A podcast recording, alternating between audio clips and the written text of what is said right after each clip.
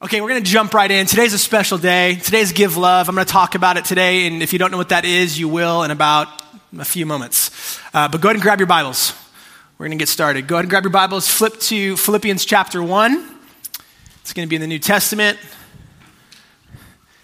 Philippians chapter 1. While you're flipping there, uh, recently, like fairly recently, I'm talking within weeks. Uh, I'm at a local coffee shop here in Temecula, okay? And I am getting some work done. You know, I got my laptop out. I'm like, I am uh, kind of doing some ser- like preliminary sermon prep. I'm responding to some emails, getting some administration kind of done. Uh, one of the things about our church is we are a church plant, obviously, and uh, our church staff is Herrick and I, uh, which means, uh, well, if you don't know Herrick and I, we are we love the church. Like we want you to know we love you, but we are administratively challenged. So I'm at the coffee shop trying to get some admin stuff done. It's not a strength of mine, but I'm working at it, you know. And I'm sitting there and I see someone out of the corner of my eye and they make eye contact with me. And you know when you're in public and you're like, I know this person, and they're making eye contact with you, and you know that they know that they know you? Do you know what I'm talking about? And the decision, you have this decision to make. Are we going to acknowledge that we know each other, right? So that's typical, I feel like, but this person immediately runs up to me. So I'm like, okay, cool, we don't have to like be silly and be stupid and pretend like we don't know each other. So this person um, comes up to me, and, and, and the closer they get, I'm like, okay, I know who this is. And I get excited because it's someone that I genuinely care about. Sounds mean, but it's true. Uh, so this person comes up to me, and uh, it was an old worship intern I had from like a decade ago. So I, my background in ministry was leading worship, and so this person comes up to me. I hadn't seen them in years, and they're like, "Oh my goodness, it's so good to see you." They're like married now. They're they've grown so much. They're they're they're they're still involved in worship ministry and stuff, and and so he's talking to me, and we're catching up, and we're like you know sharing about old times, and then and then he kind of like stops me, and he makes eye contact with me, and he's like, "Dude, I just want to take a second, like." Like, thank you. He goes, You like invested in me? He goes, You taught me so much. You taught me everything I know about leading worship. He's like, You taught me all about gear. Taught me all about like tone. Like we talk about like musicians, we have this like sickness when it comes to gear and tool. Essentially, it's tools, but like the amp that you play, the pedals that you use, the guitar, like all that stuff, right? He's like, you taught me everything about tone that I know, everything that I know about gear, all this different things, like song selection, the whole thing. And he's kind of like, he's serious. He's really, he's being, he's honoring me. It's a really cool thing. And he's like, he goes, like, you taught me how to lead worship. You taught me everything I know.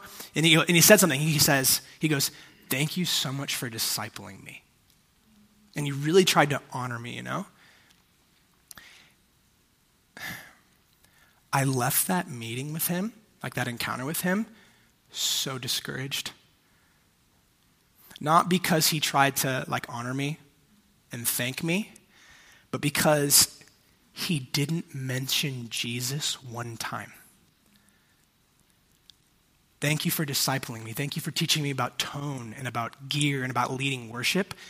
And he didn't mention Jesus one time. And I just like went to my car. I was like, God, like, thank you for your grace that covers me as an imperfect leader and an imperfect pastor. But the truth is, like, the reality is, I failed that young man. I encouraged him and I, and I practically taught him that's cool. Like the example that I set for him, it may have been good musically, but it was poor where it really mattered. It was poor spiritually. Are you with me? Here's the thing, guys. All of us, we look to people, we look to things sometimes to be examples for us. And the examples that we look to, and more importantly, the examples that we actually follow, hear me say this, they have a huge influence on the disciple that we become. It's a really, really big deal. Why do I share that?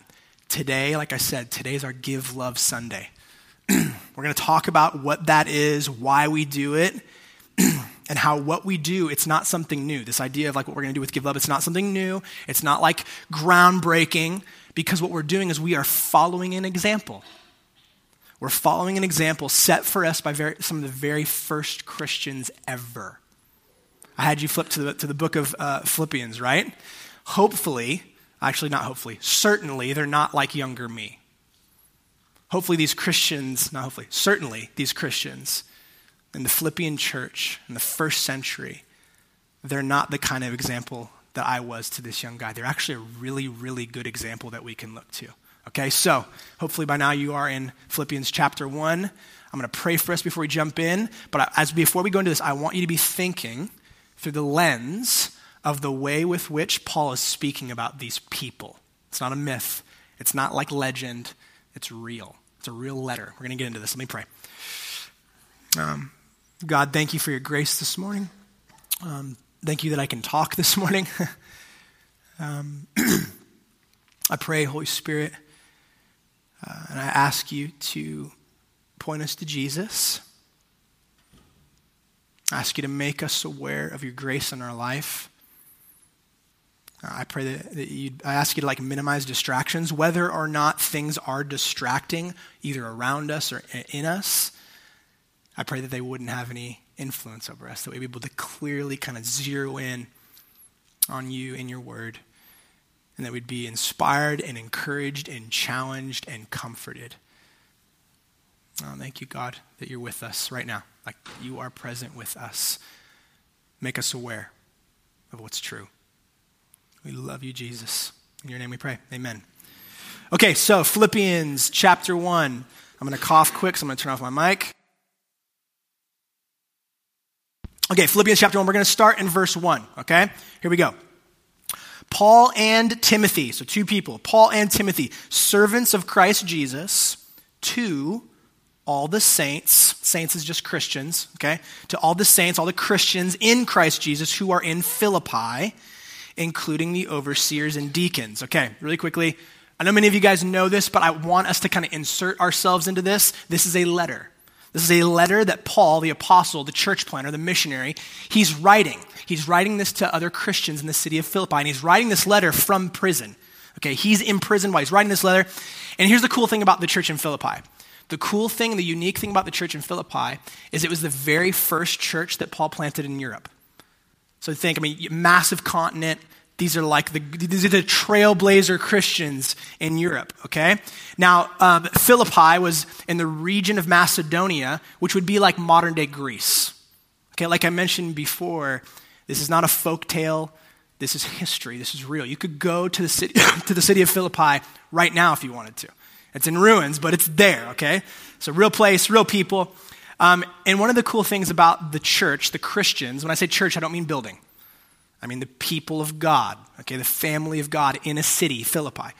Um, one of the cool things about this church, the Philippian church, is that it kind of reminds me a bit of our church. And it reminds me of our church in this regard. Uh, the Philippian church, it had this wonderfully strong presence um, of women leading the way in ministry in a really cool way. In fact, uh, the church, the very first convert in Philippi was this woman, Lydia. So she's this like, she's this epic businesswoman. So she's, a, she's like influential. She's, um, she's relatively wealthy. She, uh, Paul preaches the gospel. This woman, Lydia, gets saved. Then her whole household gets saved. And then they start meeting and gathering in her home. And that's the birth that's the church plant of the Philippian church. You with me? Really cool, really cool thing. So these Philippian Christians, this Philippian church, these people, as the, as, the church grows, as the gospel spreads among this community in this city, these people, they are big supporters of Paul and his team. Remember, Paul comes in, preaches the gospel, people get saved, a church gets planted, uh, disciples are made. It's a beautiful picture of God bringing his kingdom in people and then through people. Okay? So this happens, and these, these Christians, they're big supporters of Paul and his team, and especially in Paul and his team's church planting efforts because they've been recipients of that, right? So here's what I want to do I'm going to pick up again in verse 2. I want you to listen to this. I want you to listen to how affectionate Paul's writing is to these people. All right? This isn't like a, yeah, you'll see. Let's go. Verse 2 Grace to you and peace from God our Father and the Lord Jesus Christ. I give thanks to my God for every remembrance of you. That's strong language. Verse 4 always praying with joy for all of you in, in my every prayer. That's wild. Verse 5 because of your partnership in the gospel from the first day until now, I am sure of this that he who started a good work in you will carry it on to completion until the, until the day of Christ Jesus. Indeed, it is right for me to think this way about all of you because I have you in my heart. And you are all partners. There's that word again partners with me in grace, both in my imprisonment and the defense and confirmation of the gospel. Verse 8 For God is my witness, how deeply I miss all of you with the affection of Christ Jesus. And I pray this that your love will keep on growing in knowledge and every kind of discernment, so that you may approve the things that are superior and may be pure and blameless in the day of Christ. He's referring to their sanctification, their growth in Jesus. Verse 11 filled with the, with the fruit of righteousness that comes through Jesus Christ to the glory and praise of God. Okay. Paul really loves these people. He, he, he cares for them deeply. He actually knows them. He actually knows them. So, this letter, I don't know if you noticed it, this letter, it starts out as basically like a thank you letter. A thank you letter for their support and their partnership in the gospel. So, these are people that he knows and loves. He's writing back to them saying, Thank you so much for your partnership, for your support in, in, in, in preaching the gospel and planting churches and, and extending the mission in the kingdom of God.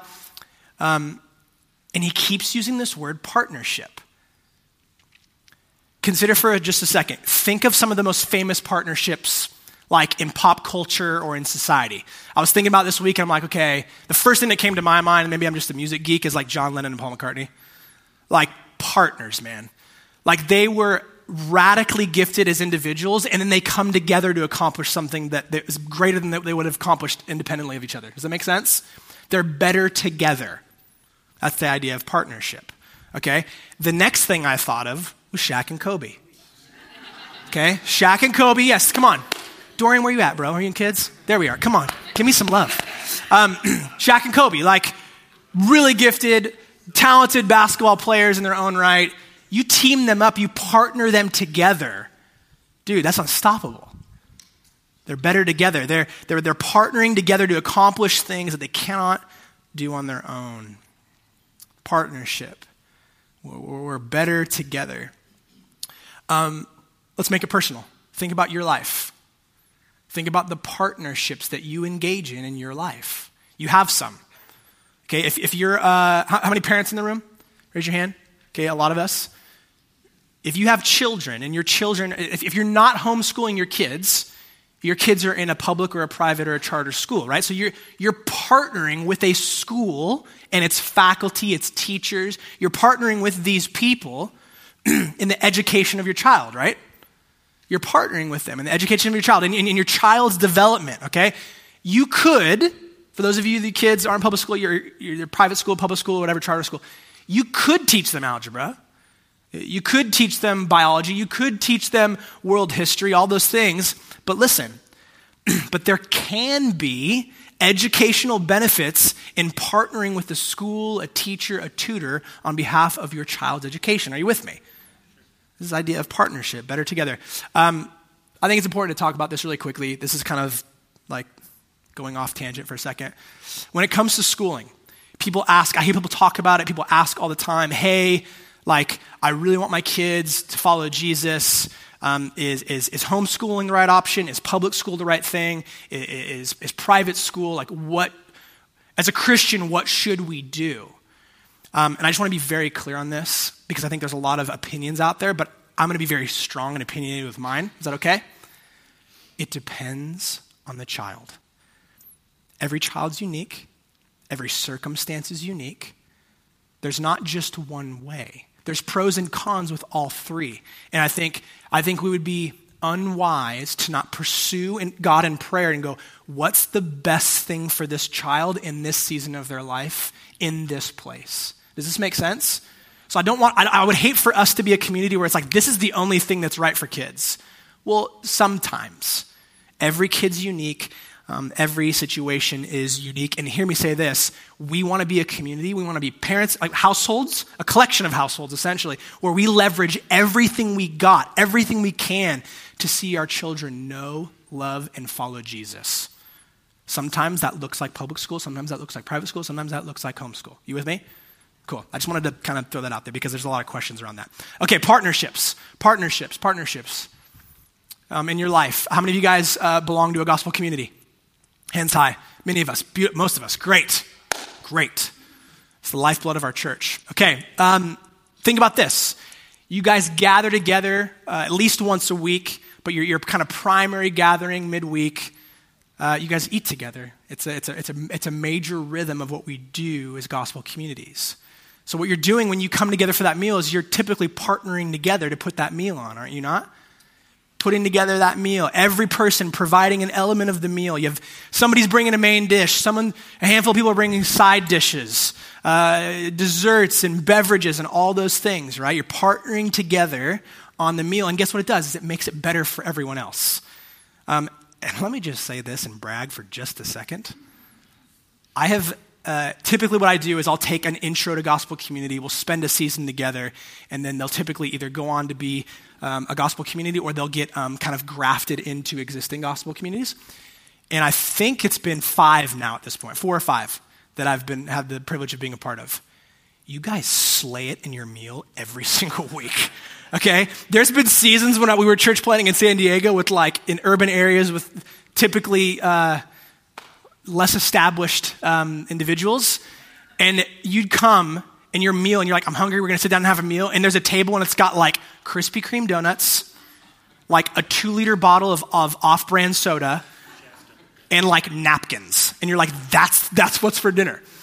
So I just wanna affirm you and praise God for the ways that you guys the ways that you guys partner each week in putting on a meal together. Okay, I know it's a silly example, but um, what other partnerships do we have in our lives? Uh, the, another one that jumps out to me is my wife Ebony and I. We partner together to parent our kids. Okay, it's not just a her thing, it's not just a me thing. We partner together um, to parent our kids because we are better together. Um, many of you guys, uh, you know me relatively well. If I did not have Ebony in this partnership, our children, they probably wouldn't be alive. Um, they'd be like playing on the freeway somewhere, and I'd be like chasing after them, like, no, don't do it. Like, it would just be chaos. I'm grateful for my partnership with my wife because parenting is hard. Um, we talk about this intentional parenting conference. I cannot encourage you enough, even if you're in a season where you're killing it as a parent, this will be helpful, okay? Parenting is hard because we're parenting to raise our kids to know, love, and follow Jesus. Like it's a big deal. That's my primary objective as, as Amelia and Vivian's daddy. It's not just that they would be socially kind of integrated into society and know how to function those ways, although that's really important. My primary job, my primary assignment as their father is that they would know Jesus and how much he loves him, loves them, that they would, they would grow in love for him back and that they would follow him. They would be like him. They would imitate him. They would walk in step with him. Not out of obligation or duty, but because they know how deeply loved they are by him. You with me? Um, I mean, obviously, I want them to grow in other areas as well, but that's the, that's the primary thing. Um, it's funny, parenting, right? So this week we had parent teacher conferences um, for both the girls. And you, you don't really know what to expect with those. That's why they're terrifying. Uh, a lot of us, a lot of us, uh, many of you guys are, are, teachers and stuff, so you guys have to actually be the ones that are on the other side of the desk that are delivering the difficult information to parents who don't know how their children behave when they're not in their presence, and it's just this awkward, like. But because you're not with your kid, you don't know. You're like, okay, like I, feel like we've been making some, you know, some headway with them, and like they're getting more socially adjusted, and they're being more respectful and more honoring, and and they're being more obedient, and that kind of thing.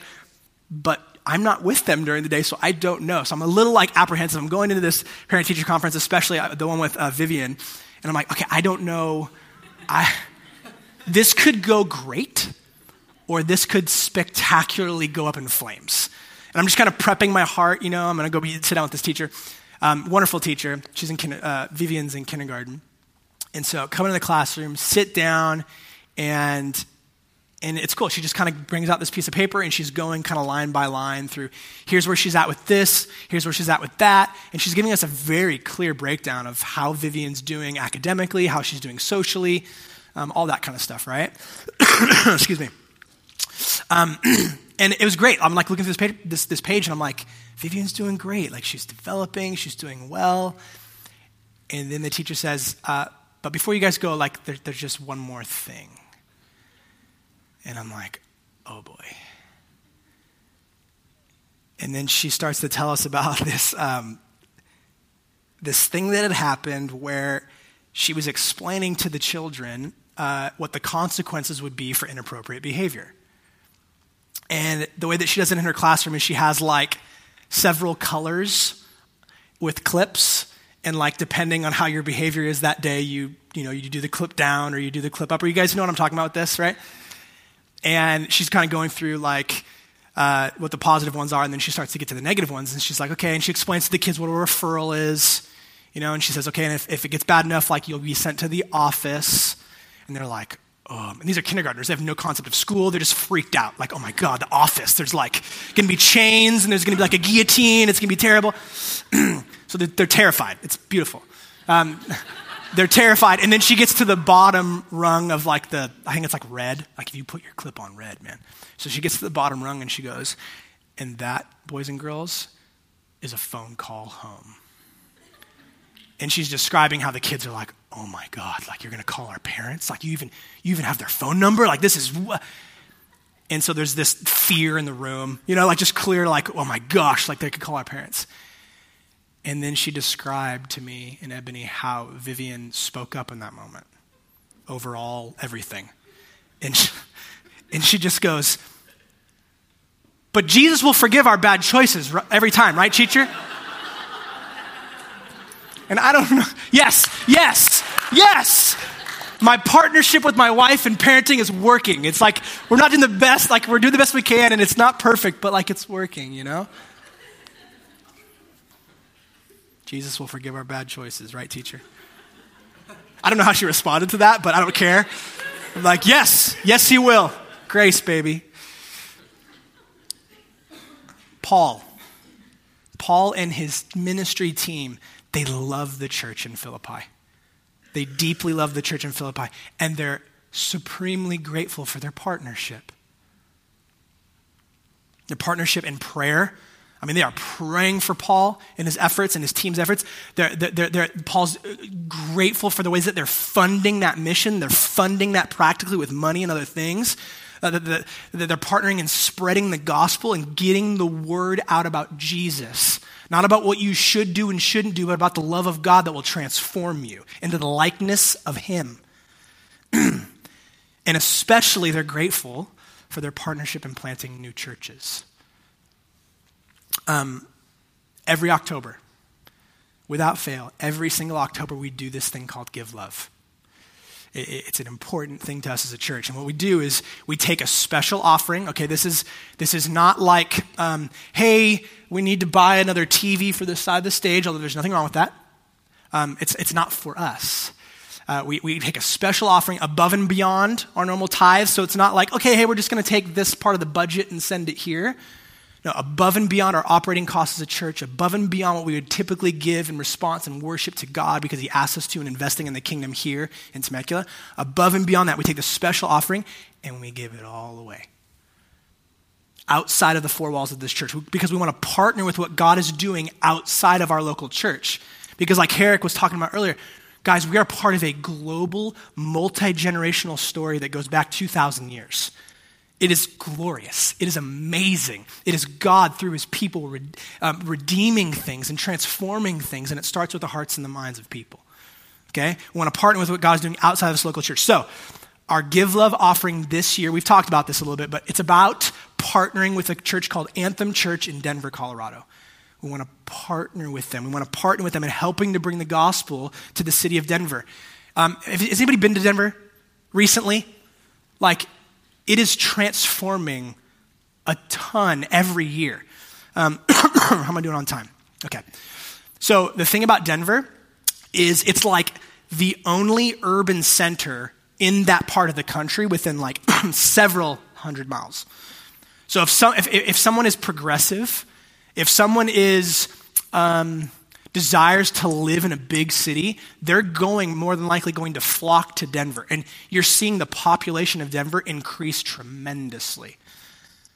Denver needs a lot more churches yesterday.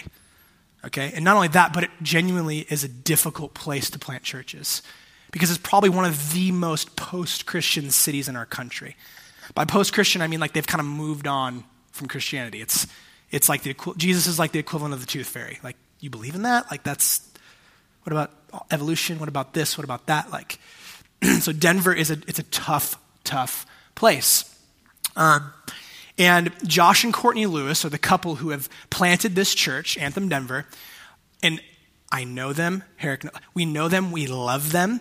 Uh, they're, typically, what we do with Give Love every year is we'll, it's happened more, more years than not, is we'll, we'll, we'll take this offering to fund one of the restored family of churches planting a restored church.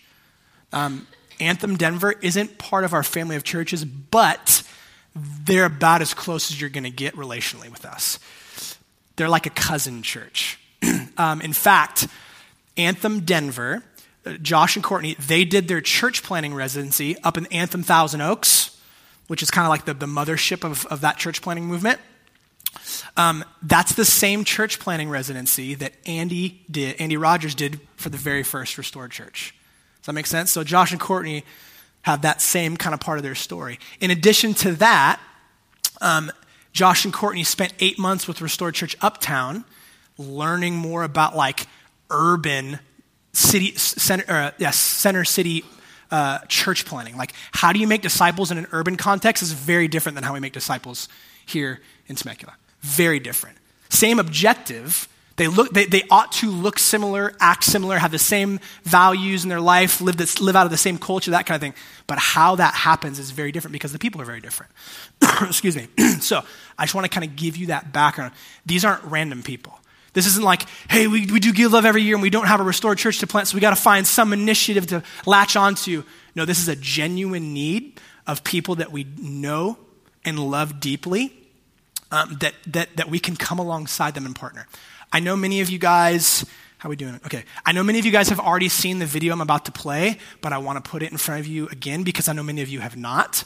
Just kind of a short introduction to Josh and Courtney, the work that they're doing, that even in a short time, they, they, they launched last month. Okay? Even in a short time, God's been very, very kind, and He's been doing some spectacular things. Can you guys play that video for them really quick? It's like three or four minutes, and then I'll keep going. Okay. So I wanted to put that in front of you because I want to put not I want to put faces on names. This isn't just random people. Um, them and their team have genuinely sacrificed so much to see this church plan happen, and it's beautiful because God's saving and developing and making disciples. It's beautiful. so as we're praying through this, uh, we started to become aware of some of the needs that they had um, some of the significant needs. One of the things is uh, they had kind of a, a certain amount of uh, fundraising that was pledged, that was a, a large, large chunk of their operating costs that just went away like that. So that's kind of like, oh crap, there's a huge void here. How can we rally? that being said, um, our restored family of churches were coming together this year for Give Love, and the goal is to raise $25,000 for them. The truth is, they need much more than that. Um, and I'm confident we can do that. I thought we did like 140 last year, something crazy for Kyle and Kaya in Northern Africa. Um, but either way, I want to put that in front of you. The goal 25,000 people. And hear me say this this is not about um, growing a brand, this is not about. Um, this is not about anything besides the glory of Jesus and his kingdom coming in the lives of people men and women, boys and girls who have eternal value because they're made in the image of God. um, and here's the thing, too, guys like church plants. This is, a, this is a different thing. This is a church plant, if you didn't know. We're like a year and a half in, we're infants. Um, church planting is really hard. One of the things that makes church planting really hard is that it 99.9% of the time is it takes external funding to get something going because there's not like a base there's not there's not a lot of people. There's not like um, uh, there's there's not enough internal giving to fund the mission locally. You with me? So it makes it really really hard really really complex. How's this going to happen?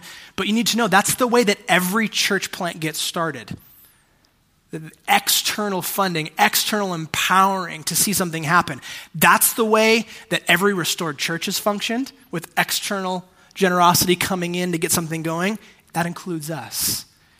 That includes us. This church, you got to hear me say this. I see some new faces, so glad that you're here. If you've been journeying with us for any length of time, this church exists because of the generosity of other Christians, some of which you've never met.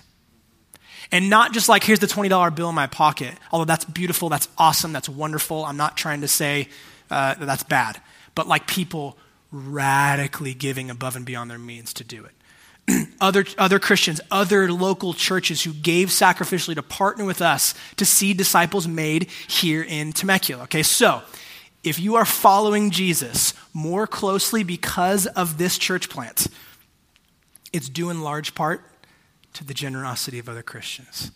You got to know that. Some of which you've never known. You've never met them. Okay? So, big question. Why does all of this matter? Like, I hear you, Tom, you're clearly passionate about this, but you're a church planter, like, whatever, you should be passionate about it. Why does all this matter so much? Have you guys ever heard of Rosie the Riveter? Raise your hand if you know what that is so I can get a pulse. Okay, every dude is like not raising their hand. Okay, Rosie the Riveter. Thank you, gentlemen. Rosie the Riveter, that classic, that cla- I wish I could have got a picture. Sorry, guys. Um, that classic um, kind of 19, 1940s woman with like the bandana and the factory clothes and like f- and flexing. You know that that's Rosie the Riveter.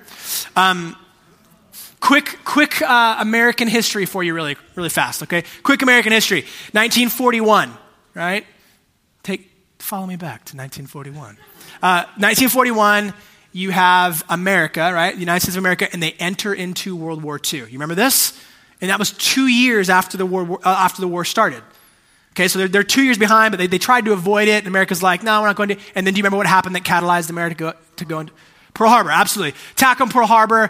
You know, the, the military base in Hawaii gets bombed. So America's like, okay, we're in this thing. We're in World War II. Now, here's the thing. Before the war, before the war, men typically, actually almost exclusively, men went to work outside the home while women stayed inside the home. Eh, this was, a, this was a time in American history in the 40s, right, where the vast majority of American women did not work outside the home. but wartime changes everything. Wartime changes everything. So you have, you have this scenario where where a lot of the men who occupied the workforce are now overseas fighting on the front lines, fighting in this war, and you have this huge void in the workforce. Are you with me? Huge void in the workforce, right? And there's not enough workers now to make all the supplies that they need, the military supplies, to fund and, and take care of the supplies that we need for the war. There's this huge void, okay? So what happens? The ladies, which is typical of women, step in and go, we'll take care of this. Okay, so the American women step in and they enter the workforce, a place that they weren't invited into prior to this. I have to say that. Okay, they enter into the workforce. Okay, now women at this point in time, they were not allowed to go fight on the front lines. They were not allowed to go fight on the front lines. But you know what they could do? They could partner on the home front. They could partner on the home front by working in factories, by filling this, this void in the workforce, by, by making the planes, you know, by building the bombs and the submarines and all these things. Here's why this is important. Rosie the Riveter is like kind of the, the, the poster child of that, right? Um, here's why this is important. Without that partnership, men away uh, fighting on the front lines, women holding it down on the home front. Without that partnership, the America and its allies would have certainly lost the war. Every historian, uh, every military historian is like, absolutely, without a doubt, would have lost the war. Okay, you would be speaking German right now. Or Japanese, absolutely. Absolutely. Here's why I share that with you. You and I, whether we like to admit it or not, you and I are living in wartime This is not peacetime. This is wartime. And, and the war that you and I live in right now is way more dangerous than World War II. As awful as World War II was, this war has way higher stakes because it's a war for the eternal souls of every man, woman, and child. Um, Temecula is a beautiful place. This valley, it's a beautiful place. But it's really dark. It's really dark. What do I mean, what do I mean by that? The enemy has taken a lot of ground here. He's taken a lot of ground here. You have people that are giving their lives over to consumerism consuming more and more. They're giving their lives over to greed. Just give me some more. I just need more. I need a better vacation. I need a bigger house. I need a nicer car, nicer clothes. They're living their way instead of God's way. There's a huge temptation to live that way here. You oftentimes don't really see that in the same way or at the same volume in the inner city because there's a lot more poverty. And how do we know this is happening? Because you can look around. People struggling with depression, struggling with anxiety, fear, hiding, wearing masks. I don't want to be known. Okay, there's a difference between someone courageously going, I'm struggling in life. I need help. Here it is. Here's who I am. I'm being vulnerable. But oftentimes, what you see, especially, and I'm not, I love this place. I moved here to, I love this city. I love this valley. I love this region. But oftentimes, you see people that are struggling and they put the mask on. How, how you doing? Great. I just cussed out my kids in the car and yelled at my husband or my wife, and I'm great. There's this like mask. Uh, how are you doing? Internally, I'm super scared. I'm freaked out. I'm anxious. I'm depressed. How are you doing? Great. How are you doing?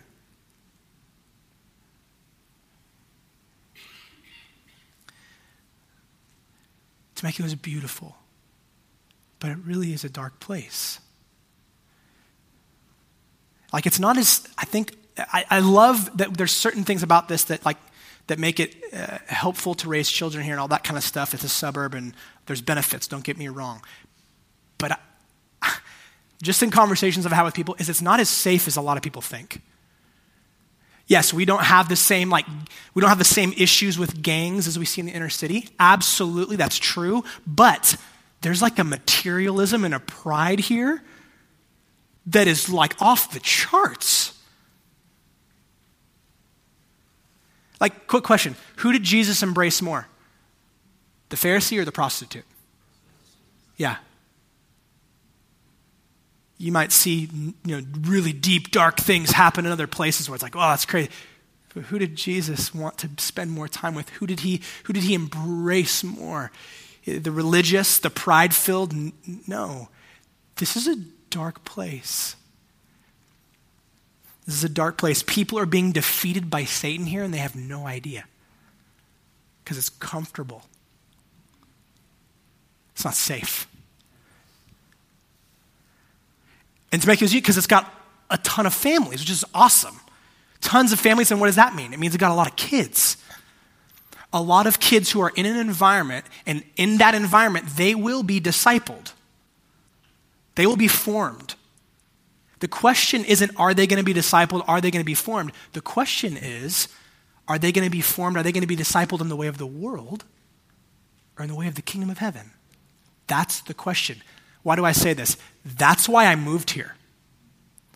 That's why me and my family gave up everything that we had and came here. Because I want to see men, women, and child not be defeated by the enemy because it's war.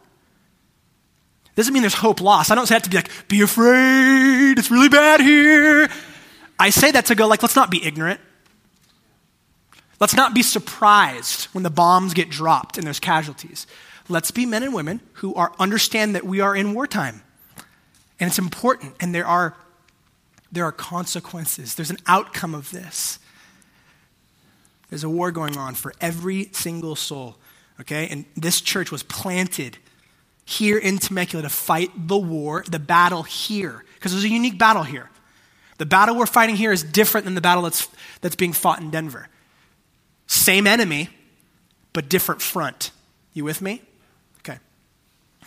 And again, this church was planted. Other Christians stepping in to partner with us in the fight. In the beginning, they're like, hey, you know what? We can't move there. Like, we can't move to Temecula. We can't, we can't fight on the front lines, but we can send supplies. We can send prayer. We can send money. We can send whatever we have that you need to fight that, to fight. Guys, that's our story. That's this church's story. It's a story of partnership. Of partnership. And listen to me, it's every single church's story for the past 2,000 years. That's what we're doing with Give Love. We're partnering with Anthem Denver. Okay, I'll call the band up. I'll close with this. What time we got?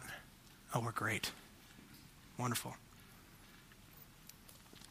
Okay, you guys still with me? We okay? No?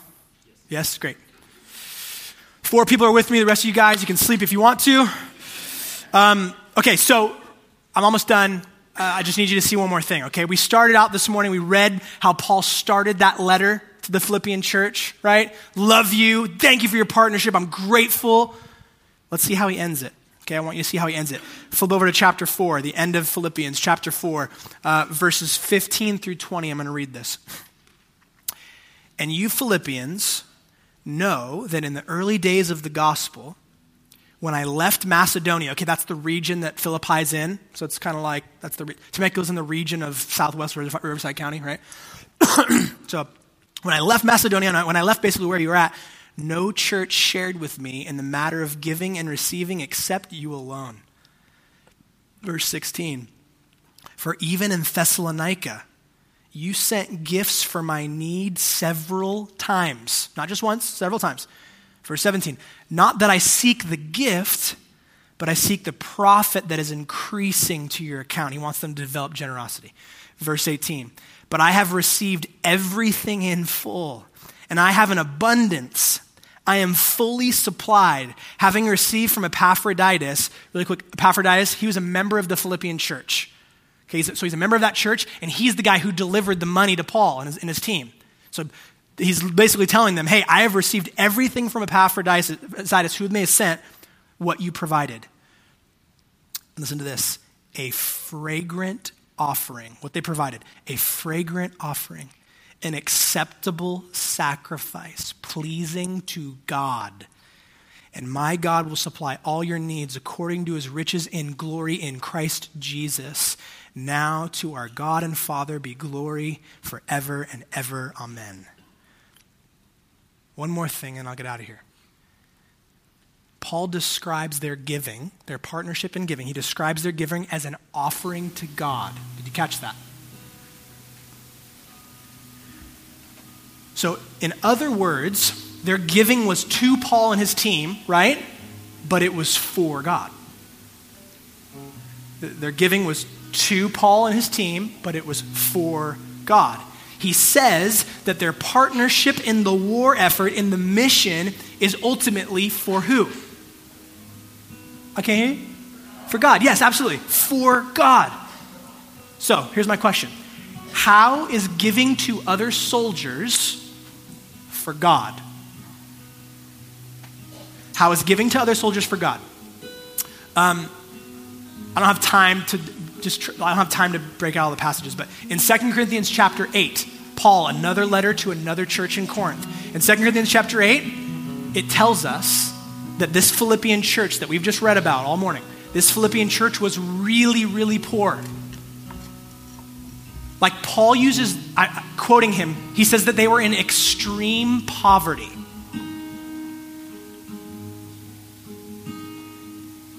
Yet they gave towards the mission of God, it says, beyond their means. That means it was sacrificial. And you know what sacrificial means? It means I'm giving up something so I can give this. It's not like I have an extra, here you go. It means I'm it means I'm not drinking Starbucks or coffee this month because I don't have the money for that because I gave it away. You understand what I'm getting out here? Okay. And it says that they didn't just do this one time. These, these Christians in extreme poverty didn't just give above and beyond their means one time. Over and over and over and over again, they did. I like to think maybe they did it every October. So, why? Why would a group of people who had so little willingly sacrifice so much so often? Why? Paul tells us. Galatians chapter 2 verse 20. Paul says this, I have been crucified with Christ, and I no longer live, but Christ lives in me. The life I now live in the body, I live by faith in the Son of God, that's Jesus, who what? Who loved me and gave himself for me. Paul says it uh, again in another way in Ephesians chapter 5, verses 1 and 2. Paul says this, therefore be what? What does it say? Be imitators of who? Be imitators of God as dearly loved children and walk in love as Christ also loved us and gave himself for us. And listen to what it says a sacrificial and fragrant offering to God. Sacrificial and fragrant offering, that should sound familiar because we just read it in Philippians. Friends, Paul's motivation is the same thing that motivated this church in Philippi. It's the exact same thing. The Son of God who loved me and gave himself for me. That's the motivation. They were recipients of the great of the most generous offering ever. That's the blood of Jesus. And now they're imitating the God who gave himself to them by giving to others. Why? So that other people could experience that. Friends, we're partnering with, with Anthem Denver in the war effort.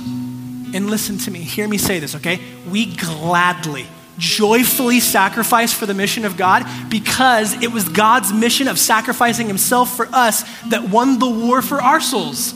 Are you with me? It's a big deal. So now,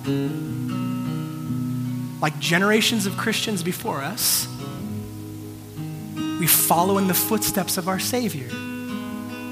We be imitators of God who gave himself for us. That never gets old, man. we give so that other people might experience what we've received. Will you stand with me if you're able?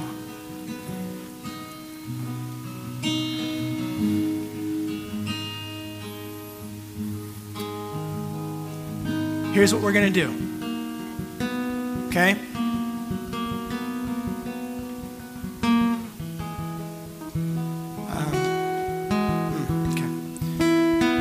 Take a few minutes we're going to take a few minutes and we're just going to kind of like seek the Lord as a family of uh, as a family in this room. If you're visiting with us, please don't feel any pressure to engage with what we're doing right now. Maybe you can just pray for the effort that's happening in Denver. Um, but if, if this is your church family, um, if this is your home, or if you're a church in this valley, or if you're a Christian, I should say, in this valley, I want to invite you into this moment. We're going to take just a moment. We're going to pray seek God. We're going to listen for just a few minutes. We're going to pray and ask God. Here's what I want you to do I want you to pray and ask God, what would you have me contribute? This isn't going to our church's bank account. Every cent is, is literally this afternoon getting sent over there.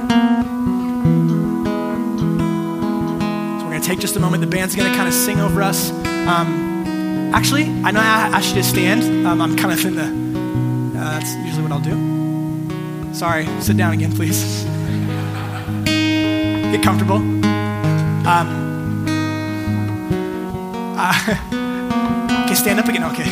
Um, I really just want to invite you into two things. One, taking a moment to receive the generosity of Jesus in your life, his kindness, his grace, his faithful love that isn't dependent on your performance. He stubbornly loves you.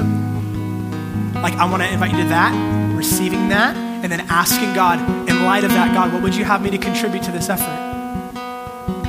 What would you have me to contribute to this effort? And then as a church family, um, we're going to actually worship Jesus together by giving. So we're not going to give right away. I want to give you a moment to kind of think on this, pray on this. Um, and then Eric's going to come up and kind of facilitate. We'll pass baskets and do those kinds of things. A couple just kind of housekeeping things that are important. Um, how? Uh, the easiest way is probably on the church app. Um, on the front page there, you'll see a Give Love kind of graphic. You can click that and it'll take you directly to the link of where you can set all that up. You can also do it on the church website. Just make sure that if you're giving online, whether it's the app or the website or whatever, um, that you select the Give Love Fund for Anthem Denver, okay? That way we know it's earmarked for that. Um, and then, like I said, in a couple moments, we'll pass the baskets. If, you, if, you're, if you'd like to give by check, um, again, just one more housekeeping thing. If you could, uh, let us know what check is for your typical tithe and offering and what check is for Anthem Denver. That way we can allot it properly. Does that make sense? Okay. Let me just pray for you quickly, and then we're going to take a moment, and then Eric will be back up, okay? Um, Holy Spirit, I, I just pray that you'd pour the love of Jesus out into all of our hearts right now. I think about the lengths that you went to to save me, to redeem me, to rescue me. And it makes me grateful. So I pray um, that this moment wouldn't be something that's just kind of like, okay, I've been in these situations before, and like, yeah, I'll give a little bit, whatever. Like, I pray that we wouldn't separate our hands and our heart right now. That this would actually be an act of worship where we get to enjoy you. And in light of your glory and your goodness and your kindness and your provision and your generosity, Jesus, that we would be people who delightfully and joyfully get to experience um, the joys of being generous because we've been recipients of generosity. So, Holy Spirit, speak to us now. And I pray that this really would be, and for every single person that participates, that this really would be a, a sacrificial and a fragrant offering to you and you alone. Would you speak to us now, Holy Spirit?